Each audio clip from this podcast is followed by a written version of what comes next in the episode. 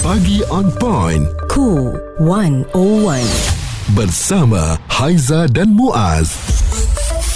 Nak berkongsi tentang perkahwinan. Ha, tentang munakahat inilah eh. Bila cerita pasal kahwin orang akan terus cakap ah kita berkenalan. Ah, sikit-sikit sudahlah. Macam ah, satu dua bulan lepas tu terus kahwin kan. Tapi ada orang yang memang ambil masa yang lama untuk mengenali siapa pasangan dia. Dia tak gopoh-gapah lah sebab takut tersalah pilih. Kena pula Muaz sekarang ni eh banyak betul cerita. Lepas kahwin je kan baru 2-3 bulan dah berpisah. Itu yang kita takut. Ada satu cerita ni Haiza viral juga apabila uh, dia menyesal lah sebab uh, tidak mengenali uh, lelaki tu ataupun suaminya dengan lebih lama hmm. jenis yang uh, sekali jumpa terus ajak kahwin tau. Hmm. Uh, jadi bila dah berkahwin ni rupa-rupanya suami dia pinjam malung RM30,000. Alah. Uh, jadi uh, dia nak suruh lah uh, perempuan ni jadi penjamin. Bila dia tak nak jadi penjamin, hmm. uh, lelaki ni marah pula katanya, "Okey kalau tak jadi penjamin, uh, bayi dalam perut tu nanti saya nak jual." Hmm. Uh, dia ugut pula. Jadi Allah. Susulan daripada cerita tersebut yang telah dikongsikan di media sosial ni, ha, ramailah wanita yang mula berkongsikan itulah pentingnya kita ni ada sesi suai kenal sebelum menikah ataupun ta'aruf. Dan uh, sesi suai kenal sebelum menikah ni sangat penting sebab ramai yang kata tak apalah lagi syok kot bercinta lepas kahwin. Ah yelah kena anda punya rezeki dapat yang baik alhamdulillah kan tapi kalau yang mana tak dapat mengenali lama tu mm-hmm. tiba-tiba baru tahu sifat uh, pasangan kita tu nampak ada true colours dia kan. Oh rupanya dia macam gini, rupanya dia macam gitu. Dia panas baran itu benda yang Ah. paling kita takut sekali kaki pukul kan. Ya. Jadi kita tahu uh, mungkin sekarang ni ada trend juga ada adik kita yang uh, kat sana suka nak bercinta selepas nikah bagus tapi taaruf dan uh, selidik latar belakang sebelum nikah ni juga penting supaya kita tahulah mereka ni keluarganya macam mana Haiza. Ya. Ini kita tak kenal keluarga alih-alih terus nikah tengok alamak keluarga Ya. dia jenis yang yang pandai-pandai barang yang tak sesuai dengan kita ni Ha, kan. betul lah. Bukan saja kepada pasangan yang kita nak kena takruf dulu ataupun kenali dulu eh. Hmm. keluarga pasangan pun sama. Sebab ada juga uh, cerita-cerita yang kita dengar kita baca dan daripada sekeliling kita yang kita nampak ni uh, baru dia tahu yang pasangan dia nafsunya cenderung kepada songsang yang lelaki suka lelaki yang perempuan suka perempuan. Dan akhirnya kita nampak runtuhlah sebuah institusi kekeluargaan itu Perbualan menyeluruh bersama Haiza dan Muaz. Pagi on point. Cool 101. Semasa dan social. yang nak melangsungkan perkahwinan hari ini selamat ya segala-galanya berjalan dengan lancar adakah anda dah mengenali pasangan anda mm-hmm. itu yang kita nak bincangkan pada hari ini sebab apa tahu sebab um, ramai yang kata bercinta selepas bernikah sesuatu yang berbeza dan lebih nikmat katanya Indah. indah ya hmm. tapi konsepnya mengenali pasangan anda sebelum menikah juga penting Betul. kan latar belakang dia ahli keluarga hmm. dia apa yang dia buat untuk hidup ah Hmm. itu yang kita lakukan supaya tak nak ada masalah di kemudian hari Ya, yang sedang memandu dengar kita sekarang ni cuba anda recall balik, ingat balik. Anda berkenalan dengan uh, pasangan anda berapa lama baru kahwin.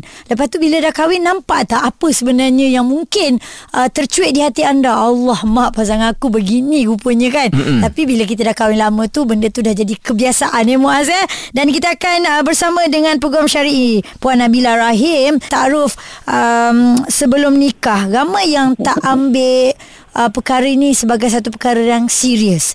Bila dah kahwin baru menyesal. Perkara ni sepatutnya diwajarkan dibincangkan bersamalah antara pasangan. Sebab apa? Dalam kebanyakan kes yang saya jumpa, yang saya handle juga, bila dah berkahwin baru tahu pasangan kita ni adalah pasangan orang lain. Maksudnya suami orang. Mm-mm. Kan? Ataupun yang kedua adalah kerana ada hutang. Kiranya sebelum berkahwin mereka tidak tahu pasangan mereka ini ada hutang yang berlebihan. Sehingga kan berlakunya pengembalian, pengembalian nafkah daripada sudut nafkah zahirnya, pengembalian daripada sudut nafkah anaknya nanti akan datang. Jadi bila kita tidak kenal pasangan kita secara mendalam atau tidak berbincang, hanyalah sekadar bincang mengenai nak berkahwin, okey setuju. Tapi tidak dibincangkan secara mendalam tentang perancangan dalam rumah tangga itu. Jadi bila tidak dibincangkan, dah berkahwin baru tahu bermacam-macam masalah. Suami penangis dadah benda ni banyak berlaku. Suami bekas apa hisap ais dan sebagainya.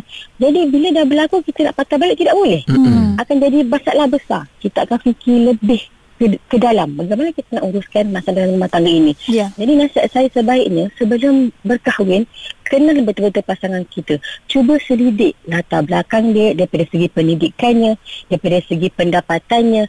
Bukan sekadar kita tahu uh, pendapatan dia sekian-sekian kita nak berkahwin dengan dia. Tidak, bincang juga bagaimana nak uruskan masalah kewangan dalam rumah tangga. Itu yang paling penting sebab mm-hmm. masalah kewangan ini masalah punca utama mm-hmm. perceraian dalam kalangan utama kalangan muda. Ya. Hmm. Ah, Betul. memang dalam kalangan muda ni memang ada isu masalah kewangan. Okey, banyaklah. Okey, kalau kata gaji 2000 setengah bagaimana nak uruskan ke rumah sewa ke? Kena pula nafkah nanti isteri ke? Ha, kahwin-kahwin uh, dikurniakan pula anak dengan cepat kan? Ha. Ya, betul. Bila dikurniakan anak dengan cepat, siapa yang akan menanggung kebanyakan kes yang menanggung adalah isteri. Bila hmm. isteri tidak bekerja dan lagi muda. Okay, Hmm. kahwin umur 24, 23, okey tak bekerja, siapa yang akan menanggung anak? Kebanyakan kes adalah keluarga isteri. Mm-mm. Terpaksa menanggung anak itu. So bila jadi masalah bawa kes ke mahkamah memang akan jadi isu besar. Okey. Okay, anak kena failkan nafkah anak pula. Okey, baik. Mm-mm. Responsif menyeluruh tentang isu semasa dan sosial. Pagi on point bersama Haiza dan Muaz. di Cool 101. Takruf sebelum kahwin lebih baik daripada selepas berkahwin takut menyesal di kemudian hari. Itu yang kita bincangkan dan bersama dengan Peguam Syar'i Nabila Rahim. Puan, uh, dari segi kita bercinta selepas bernikah, ibu bapa kita dulu ada yang macam tu, bahagia je kan. Ha, jadi mungkin itu kejayaan itu dibawakan untuk digunakan zaman sekarang. Adakah masih lagi sesuai puan? Kata kita tak kenal pun kenal mungkin seminggu dua, katanya cinta pandang pertama lepas mayang ataupun kita solat istiqarah tu kan.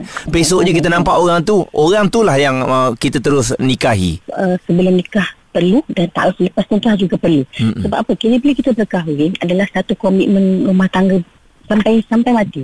Jadi, bila tak sebelum nikah ni, kita kena pastilah siapa pasangan kita, siapa ahli keluarga dia, bagaimana dengan kawan-kawan dia. Itu yang paling penting. Dan bagaimana dia berfikir dalam rumah tangga itu untuk menyelesaikan masalah. Jadi, bila kita hanya sekadar ta'aruf sebelum nikah, orang kata ramai salah faham. Betul, salah faham tentang ta'aruf selepas nikah. Sebelum kahwin tu hanya sekadar kenal-kenal.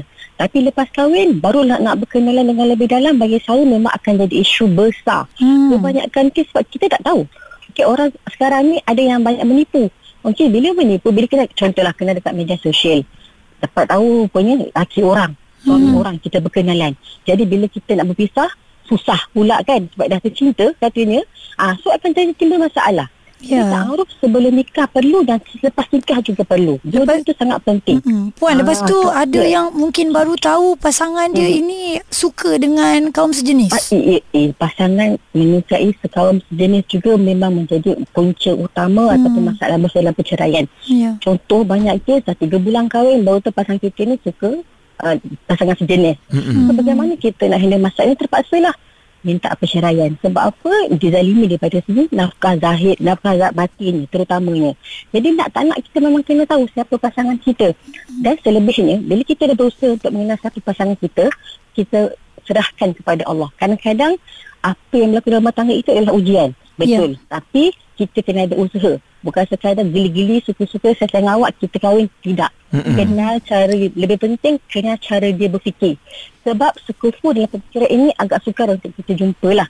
Macam mana kita selesaikan masalah. Sekufu kan kadang-kadang. Bukan sekadar pendapatan dia. Pemikiran juga lebih baik. Macam mana kalau kita nak pecahkan tradisi yang uh, mengatakan eh kita ni nak selidik sampai ke gaji orang ni sampai ke belakang-belakang dalam-dalam ni sensitif macam nak bagi kesedaran ni bagi, Bagi mereka sebenarnya benda ni penting. Betul. Bagi saya, kita dah banyak pendedahan tentang apa yang berlaku bila berlaku perceraian ni, apa punca utama. Okey, so sebagai orang yang sebelum berkahwin lah untuk orang luar sana, kita selidik dengan sebaiknya lah. Siapa pasangan kita itu memang kena selidik. Sebab sebelum selidik, kita kena, kena pastilah kan. Bila kita dah berkahwin, susah kita nak selidik ni. Kita dapat tahu. Dapat, dapat tahu dia menipu daripada segi pendapatan. Dapat tahu dia menipu daripada segi... Uh, Pekerjaannya. Ya, betul Hmm.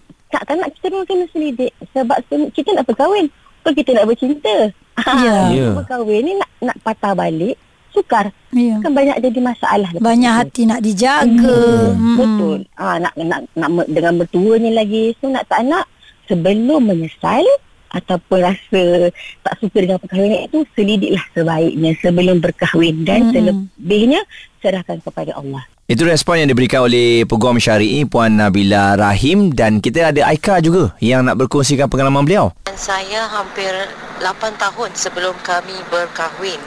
Itu pun saya rasa belum cukup untuk mengenal hati budi masing-masing.